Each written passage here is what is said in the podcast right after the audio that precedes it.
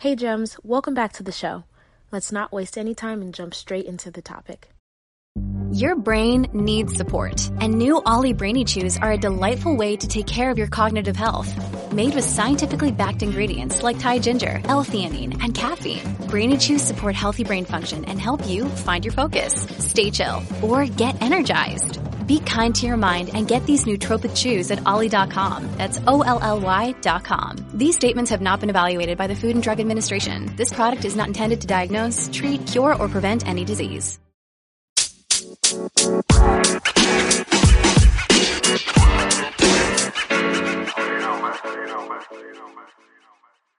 Welcome to the show. So, tell us a little bit about yourself and how you found yourself doing the work that you do because it's really interesting and fun and, and unique. Is so, tell us a little bit about that. Yeah, well, um, I am a licensed marriage and family therapist in the state of Oregon. And I originally went to school for my master's in marriage and family when I was in Vegas. Um, went to school out there. And at the time that I was going to school, I was also a middle school counselor working with junior hires. Um, that was a great, great, great um, job and full of adventure and a lot of different things working with those kiddos. People often told me, you know, how can you work with those kids? And I would say to them, how can you work with high schoolers? Um, so, yeah, but I loved it. I loved working with junior high. Um, I also did my practicum at the wellness center that was connected to the school that I was at, and um, yeah, I loved it. I loved working with with families, with couples, with um, adolescents, just doing a lot of that. I was also doing a lot of parent workshops, um, just doing a lot of parent education, and in that time, I felt like uh, I wanted to go a little bit deeper and start to really do the therapy work full time. And so that's when I uh, looked into what other opportunities, what other options that I had um, in the process of of do of kind of like reevaluating and, and get mind you this was just in my practicum um probably the end maybe i think i graduated and then i was still kind of contemplating okay what do i really want to do with this this opportunity, this uh, this education I just invested in. What do I really want to do? Do I want to do outpatient? Do I want to still continue to be a school counselor?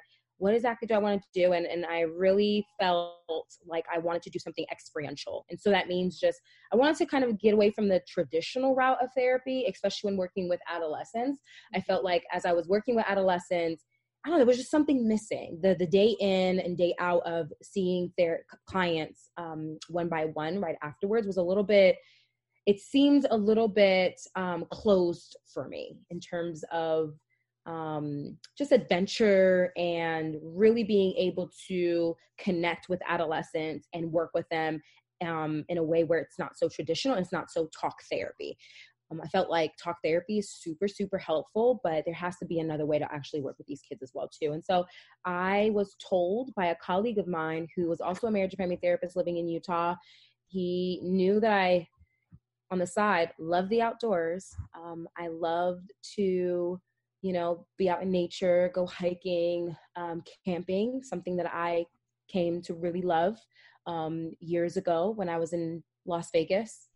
And i found it found i found a lot of healing in that. And so in that process um yeah that, that meant a lot for me with this, this this colleague of mine knew that that's what i love to do. And so contacted me and said hey have you ever heard of what's called wilderness therapy which was interesting because at the time i remember telling my husband like i wish there was a way that i can put two of my loves together which is uh, outdoor adventure with mental health. If only I knew how to do that. And my colleague told me about it.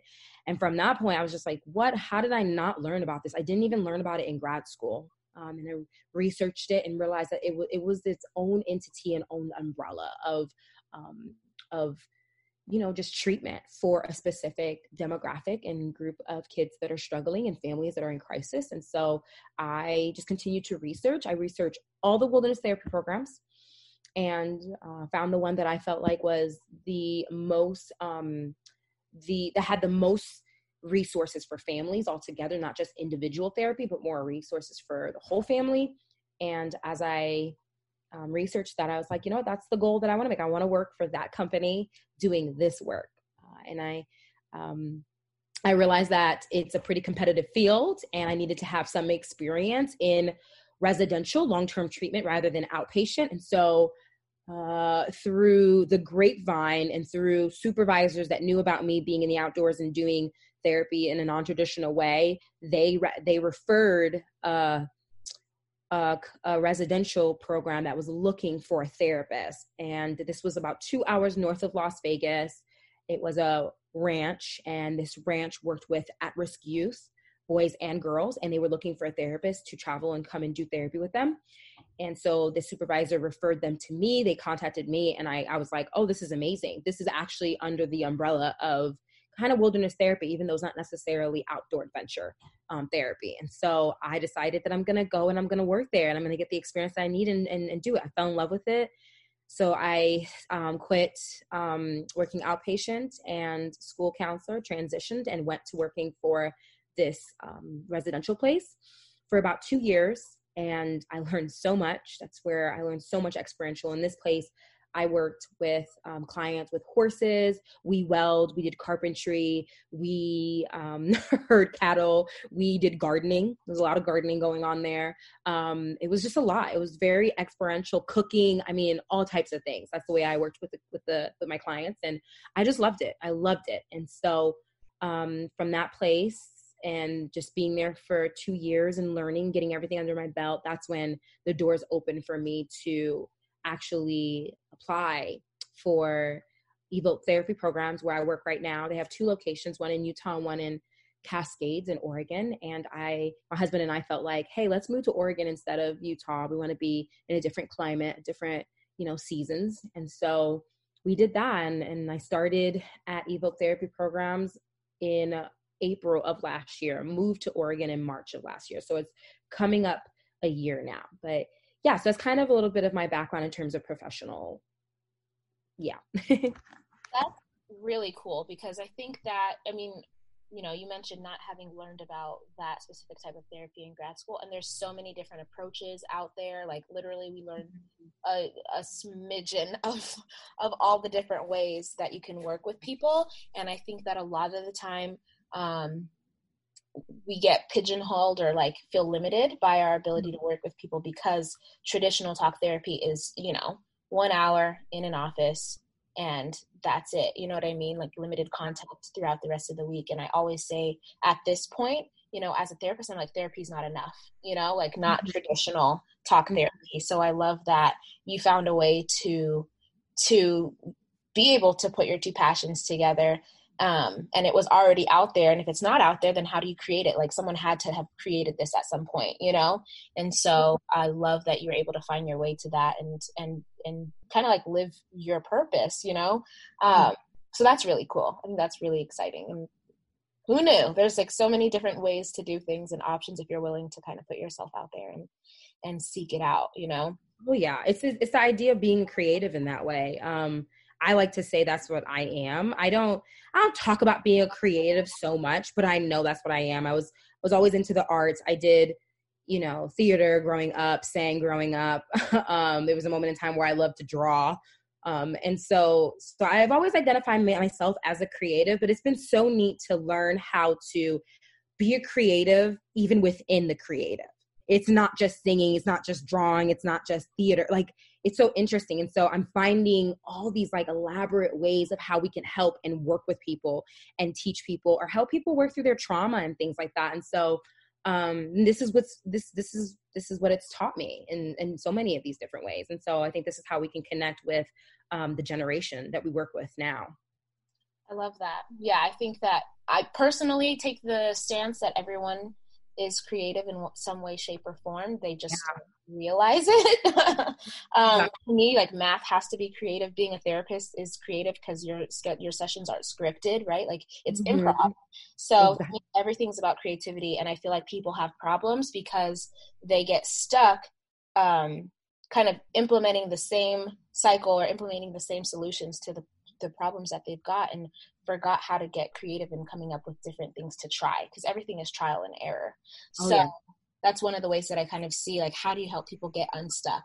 Well, it's mm-hmm. helping them to tap into the creativity in their conflict resolution or conflict management skills and their ability to, you know, change up their perspective and use their imagination and so i love that you work with your clients on like very hands-on experiential um, ways to to experience life different experience themselves, yeah. themselves differently through through um, the work that you guys do and so that's really cool so then is it just um, teenagers that are, are out there or can adults go or what does that look like are there different like departments yeah, good question. So yeah, wilderness therapy because often people say like when I say I'm a wilderness therapist, they're like, "What do you do? Give there like do therapy for trees for the you know?" And I'm like, "No."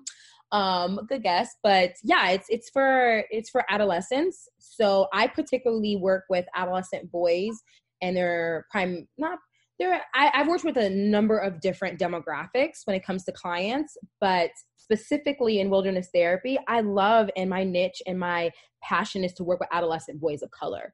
Uh, i work with adolescent boys of color that ranges from age 14 to about 8 to 17 uh, and i also from time to time i work with young adult um, male or female and that's about 18 to about 25 um, and so, so yeah, so wilderness therapy across the board serves adolescents and they serve young adults.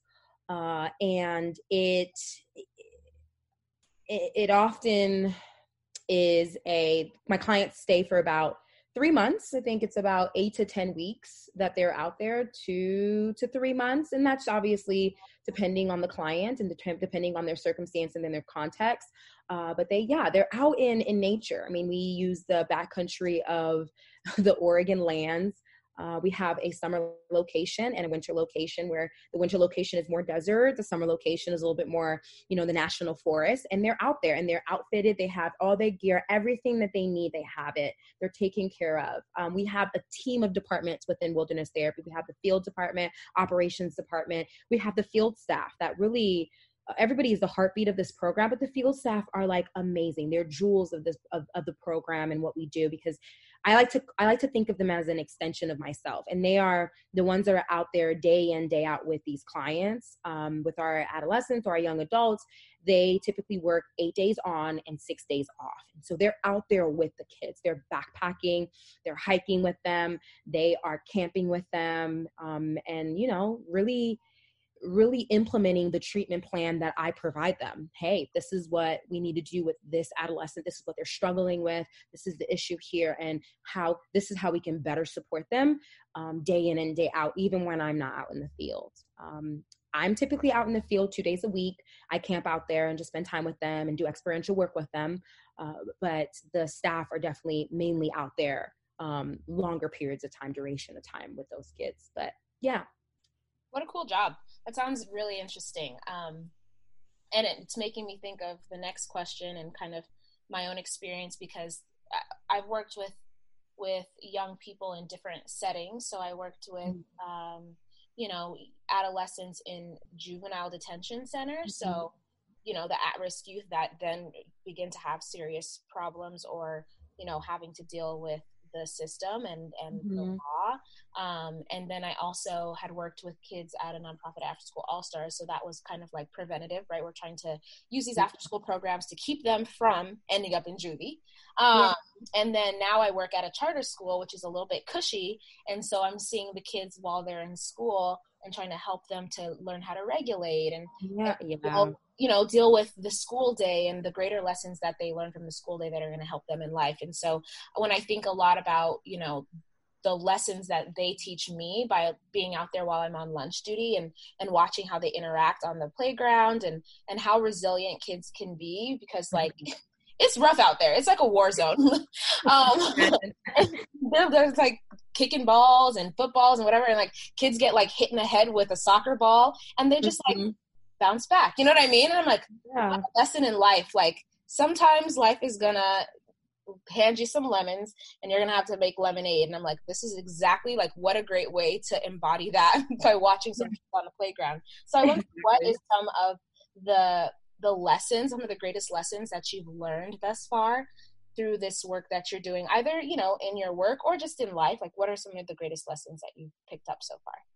Oh, such a loaded question. Um, yeah, my greatest lessons. I, I, I'm still learning so much. I had the pleasure of, you know, I have a boss who wrote Journey of the Heroic Parent and is in a process. His book is about to be released, Audacity to Be You. And he's been supervising me and mentoring me and things like that. And I learn something new from him all the time, you know, with some of the things that he shares and says. And there's always new lessons that I've learned.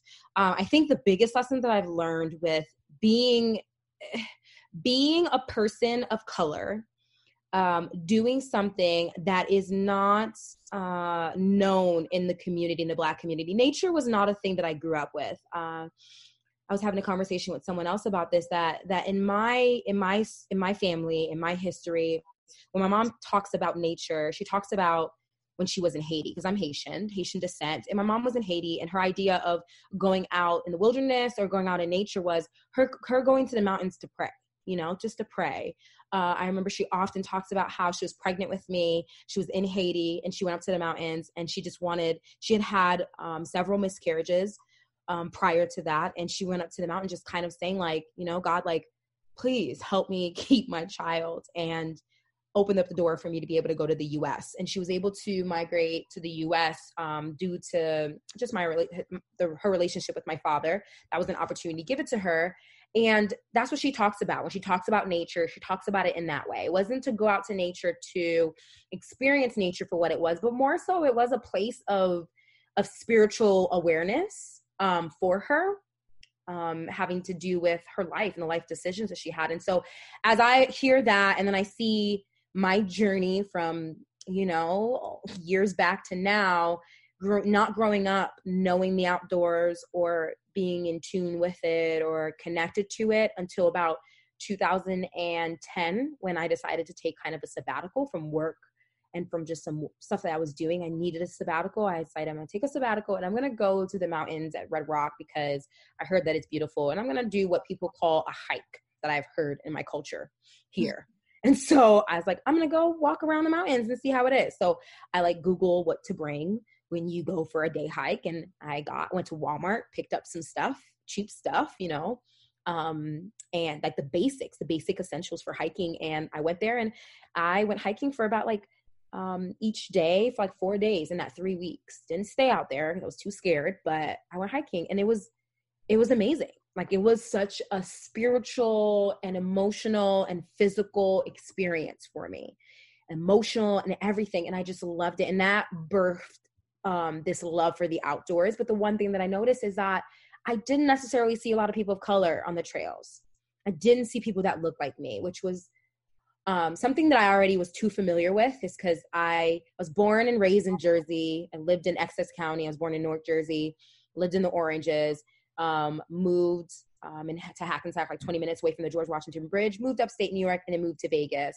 Um, and oftentimes, I have always been the only person. And so I felt familiar in that place of being the only on these trails, but I knew it was like, there needs to be more people. Like there has to be more people. So as I started to be, you know, my career and got into wilderness therapy and where I am right now and why I work primarily with adolescent boys of color is because I, I there is a there there is such a benefit to being in nature. There's such a benefit to being in the center of what's so big in creation um, it makes you feel small sometimes, but it also makes you feel powerful in some ways. Uh, and I also am aware, so this is some of the lessons, I'm also aware of a lot of the distorted and fragmented narratives that we have about nature um, based on culture, especially the Black culture, African American culture. There's a book, I'm in my, do- okay, so I'm in my doctorate degree right now, and I'm studying and researching a lot about outdoor adventure and um, specific cultural groups. And there's a book by Carolyn Finney, Black Faces and White Spaces. And she talks about the narrative of what the outdoors is like for um, African Americans or people certain people of color groups. And so, and talks about like historical context, like historical trauma and history that plays a big part in why we don't see people of color out in nature. And so I pride myself to learning as much as I can um, as a person of color working in wilderness therapy. I am the only wilderness um, Black wilderness therapist in the field as well too, and so that creates some pressure, but also is a big deal um, for the program for the for the the way I work and for me.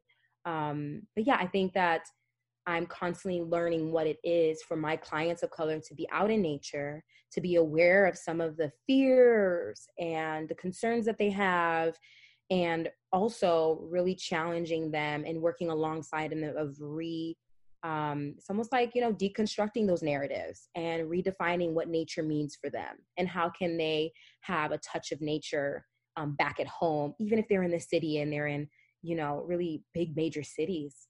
Um, what does it mean to be in touch of nature? What have you learned here in this process of being in wilderness therapy? How can you take it back even though it doesn't look exactly the same you're not backpacking in the back country where there's nothing and nobody or a, um, small group of people. So I think that's what I'm constantly learning is how to navigate those conversations with my clients, what that means for me, while still learning and um, getting insight from people like my boss that have a plethora of knowledge and understanding. Um, yeah, trying to combine all of that. So many things are like so many lights are going off in my head. Um, yeah. Gabby has always mentioned like that we would be people that got along. And I feel like I know you because I've talked about you with Gabby and stuff like that. And so yeah, like, this is my best friend. Um, right. One of the things that I'm passionate about is, and that at least personally, I don't necessarily like, you know, talk about it a lot or whatever. Is that like, well, actually, I do kind of in therapy. The the need for people to get outside and be mm-hmm. in nature and mm-hmm. intentionally create a life where they're able to do that. Like mm-hmm. i had to move offices because i was like i need a window. Like i need some natural light. I need sunlight I need to see some trees or something like that. And there's something so spiritual like you mentioned about it. There and the crazy the crazy thing is that originally everybody had a connection with being outside exactly and so that's and that's when understanding the cultural context and obviously like slavery and mm-hmm. you know mm-hmm. racism and how the, all of that has been twisted and kind of like distorted and used against us to the point that yeah that that black people don't want to go outside black people don't go to therapy either you know what i mean like right, right. Um, and so it's really challenging to kind of help people to get to a place where they're even willing to entertain the idea um, mm-hmm. and start to try uh, try these different things out. And it's so funny because today I was at the school and they they just started a garden in the last couple of months. So every Friday the guy comes out and he teaches the kids about you know a lesson on gardening. And so today they were talking about they were talking about worms and he had a worm and I'm like. I want to have plants. Like I want to have a little bohemian house, you know, with all these light colors and light brown and all these cute little plants. And I was like, however, I don't like bugs. You know, like I also like in the city and I'm so it's like a very interesting experience. Mm-hmm. I want to be connected to nature, but like only so much so. You know, I'm like, I want yeah. it, but uh, I'm kind of I don't know, like I don't want a bug to touch me or anything. So um I love that you're kind of helping to change that narrative, deconstruct what that looks like because at the end of the day, originally we all were super connected to the land, spiritually, physically, oh. emotionally, and so I feel like connect, uh, reconnecting with that helps us to heal from okay. trauma, heal our relationships, heal our ways of seeing ourselves, and and so I absolutely love, especially for young people, um, that you know you're helping to do that work. Yes. Just even like um, real quick, know because this was such a powerful moment for me because often yeah I, I, hear the stigmas of you know i have certain kid friends of color who would be like i'm not doing that or you crazy and da, da, da, black people don't do that and i always am like okay i can't i can't own that for myself like i need to challenge um, those those those narratives in so many ways but when you say you know being connected to your land provides so much healing i was reading um, Dr. Joy DeGruy's book, um, Post Traumatic Slave Syndrome. Such a phenomenal book. I feel like every clinician should read it. Um, and she had talked in there about her trip to Africa. She went to Africa with several girlfriends of hers.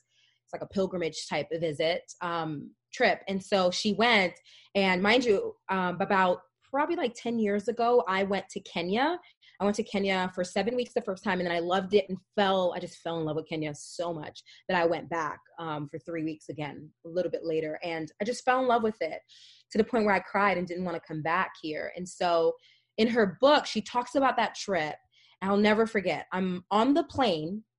I had just went to Tennessee, gotten back from Tennessee, was coming back from Tennessee, doing my own work. I spent one week at an intensive um, at on site where they do intense therapy and and I spent a week kind of you know digging in my own work um, and I was coming back from that. It was already a powerful week for me, powerful and insightful week. And I'm reading the healing chapter of her book where she talks about this trip to Africa with these ladies and she talks about going to a certain um, it was it was a gathering a certain gathering in that in that um, community that she was in and the lady she was trying really hard not to cry so much. The late uh, uh, african lady comes out african lady tells her oh you don't need to cry because you're this is you coming back home. Like you're returning back home to your land and like and she talks about this powerful experience that she had just knowing that she's on land that is her home that was taken away from her from historical context. And and i remember crying because immediately at that moment i remembered when i went to kenya i was like why is it that when i when i was in kenya it was like this this spiritual healing for me? It was this place of um just like I was home and the land and the nature. It was beautiful. It was green. And there was an area where I would hike up, almost similar to what my mom would tell me the stories of how she would hike up to a mountain and pray for just for safety, for her pregnancy and stuff. There was like this area where I would hike up every morning while I was there. And I would just sit there and I would just like sit in silence and just take in the scenery and the nature um, in the town that we were in.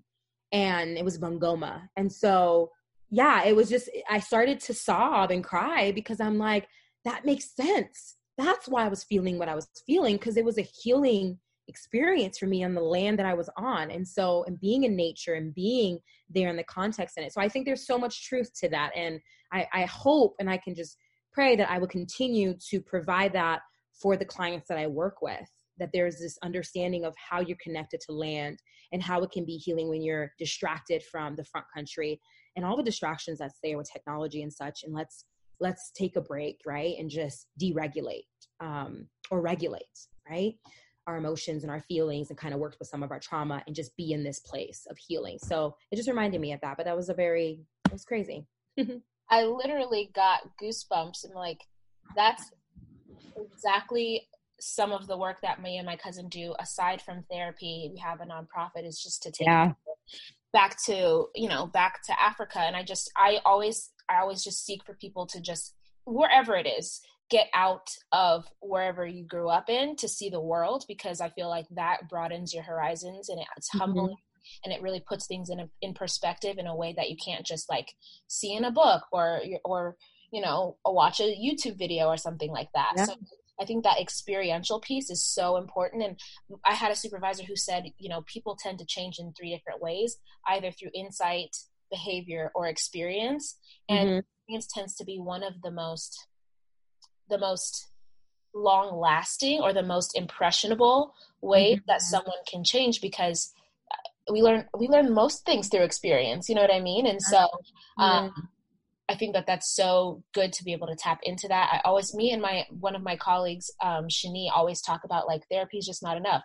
She gardens, so she's like, I want to be able to have my clients come in the garden and put their mm-hmm. hands in the dirt, put their feet in the dirt, and and you know be able to have conversations outside or take walks or and so it's i think that for some people that are like healers or clinicians specifically like therapy and stuff like that it almost feels like a limitation to be in an office in a room and you know what i mean for an hour um, trying to unpack everything but um, hopefully all of us are finding our way to how we are going to do our best work with our clients. Mm-hmm. i look forward to whatever books you decide to write whenever they come out and the work that you're that you're um, gonna do. And let me know if you need some assistance because i got you. But oh, um, yeah, great, great. where can we find you? Where can we support you? How can we learn more about you know evoke therapy or evoke i don't know if that's what it's called but i just made it up um, more about the the the way that people can get connected and find you and also the work that you do. Yeah um, so you can go to evoke therapy um, dot com. That's for that's the program and and there is all the resources. Everything is there. Um, we also have the finding you podcast Uh, it's a podcast for, I mean, all things therapy, all things therapy. And there are interviews there. I even had a podcast there, um, kind of just talking a little bit about the work that I do specifically with my clients out in wilderness. And so there's that. And it has so much, there's so much psychoeducation and really some amazing things that are done by Dr. Brad Reedy. Um, so I would I would go there. Um, we you can follow me on Instagram at Sadora Wellness. That's where I do a lot of my representation of people of color out in wilderness and without um, you know obviously seeing my clients because I want to protect my clients' confidentiality. Uh, you can see like a little bit of oh wow like this is what she does. This is what this is what they do. It's so awesome. And so um, yeah, and Evoke Therapy also has a Instagram handle as well too. It's just Evoke Therapy. Uh, I do have. I'm in the process of kind of um, you know building a business and kind of building that from the ground up. And there's a website that will be out and running soon, and so look out for that because that will be probably. I mean, it will be posted and shared on my Instagram. Uh, and yeah so that'll come out soon with a lot of resources and that's what i plan to have is a lot of resources for families and for um, adolescents and in regards to you know just experiential work and even trans i do a lot of transracial adoption work um, working with transracial adoption work is a lot of what I do out in the field in wilderness therapy. And so, really providing resources for those families as well, too. Because we know they need the support and they need the help. So, yeah, we will definitely make sure to follow you on all of those platforms and keep up with what you're doing. And I personally just appreciate your willingness to come on the show and share a little bit about yourself and a little bit about um, what you do with everybody because I think that that is a part of just my mission in doing this is mm-hmm. just helping to spread the word and share information and have as many people know about what's going on out there and how people overcome challenges and what their options are as far as finding peace and joy and healing. So I really, I really thank you for being a champion in the field and mm-hmm. and can pressing on, you know, pressing on in the face of challenges. So thank you. Thank you so much, Justin, for having me on the show and just for caring enough to even reach out to me. Like we've never even met face to face, but you're just you're you followed me, you like cheer me on, and it's been really nice to be able to have that support from someone I've never met face to face. It just shows like I just love when especially black women support black women, like really support them. And so I I just really appreciate you for that because that tells me that you see me and we see one another. And so I thank you for that. And I thank you for this platform and what you're doing and how you're interviewing people and you're sharing the work because we do need to get the work out there. And you are pioneering that and that support and really supporting um, other people for the work that they do. So I just want to thank you. And you're just, your, your spirit is amazing for that. Seriously. Thank you. I told you we're best friends, so we just haven't met in person yet. Right? It's on its way. It's on its way. we gotta make it happen. We gotta make it happen. Right. Okay. Well, thank you again, and I will talk to you next time, Gems. Many of us have those stubborn pounds that seem impossible to lose, no matter how good we eat or how hard we work out. My solution is PlushCare PlushCare is a leading telehealth provider with doctors who are there for you day and night to partner with you in your weight loss journey. They can prescribe FDA-approved weight loss medications like Wegovy and Zepbound for those who qualify. Plus, they accept most insurance plans. To get started, visit plushcare.com slash weight loss. That's plushcare.com slash weight loss. If you enjoyed this episode and would like to support the podcast, you have a few options.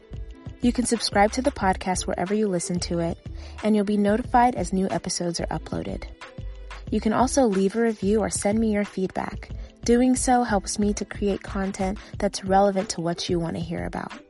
And last, you can share the podcast with a friend. Whether it's directly or sharing it on your social media, it helps them to know that you think that this is information that they need to hear about. Thank you.